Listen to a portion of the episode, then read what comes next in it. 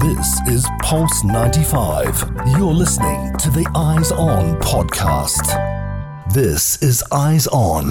This is Eyes On with Aisha Al Mazmi, only on Pulse 95. Pulse. One of the ongoing topics that are discussed here in the Emirate of Sharjah and even the UAE as a whole, and if we're being honest, the entirety of the Arab world, it is heritage preservation.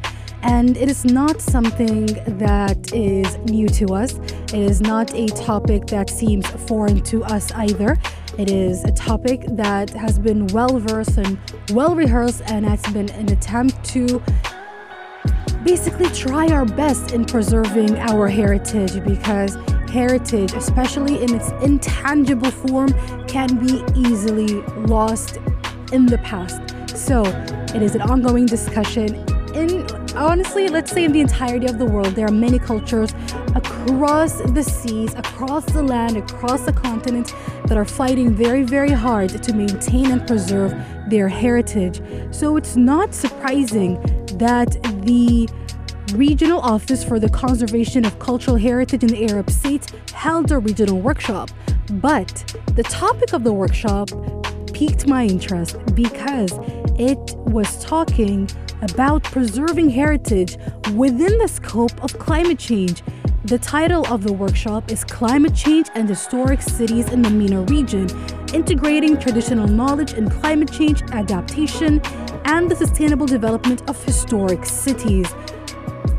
It genuinely blew my mind away and it truly made me sit down and think very hard on how you can preserve your heritage and also mitigate the effects and impact of climate change. And this reminded me of a couple of videos and a couple of discussions I've heard when talking about climate change, climate action in indigenous places, especially in Canada and the United States. And that's when it clicked on how you can do both things at the same time and where they converge. So, within the topic of indigenous peoples in the United States and in Canada, even in around other places in the world, it turns out that the way that they lived, which was using their heritage, their cultural tools, the tangible and the intangible ones, their cultural and historical teachings, when they used these, they were a lot more sustainable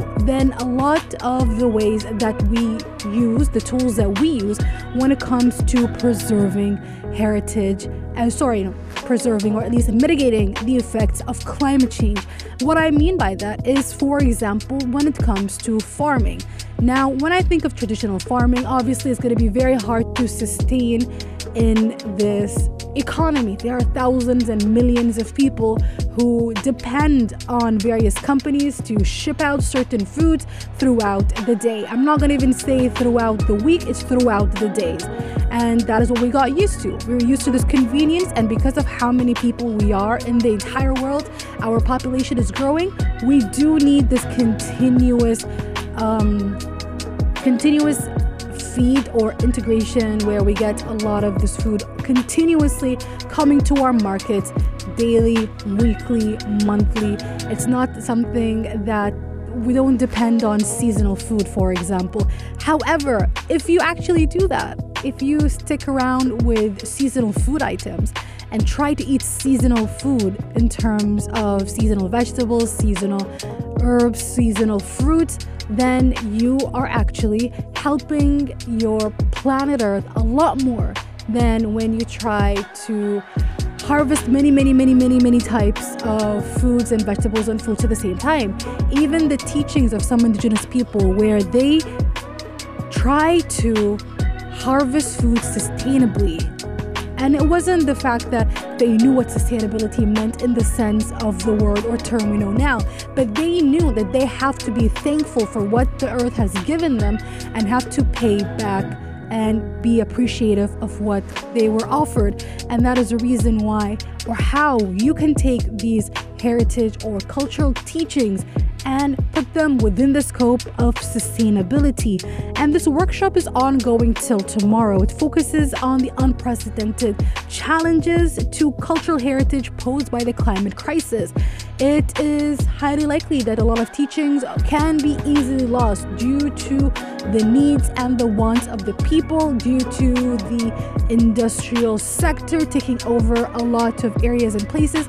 You might have heard of oil fracking and you might have heard about many, many, and I mean many, unfortunately, many protests over having gas pipes or gas lines or oil lines that go through indigenous areas, whether they're in North America, South America, Europe, or Asia and Africa. So basically, all around the world, indigenous peoples and people who have been preserving their heritage are learning or at least relearning everything that they have been taught, perhaps in their history books or through their parents, grandparents, and other elderly family members about how they used to work and live with the land and not against it. They're not trying to usurp the land of nutrients and its goods. Again, they remember and they know that the earth is giving them something and they must always be thankful for it and appreciative of it. And that is how they can live sustainably. Some, in one part, they are, again, as I mentioned, being sustainable and mitigating the effects of climate change. And also, they are also trying to preserve their heritage at the same time. This is Pulse 95. Tune in live every weekday from 4 p.m.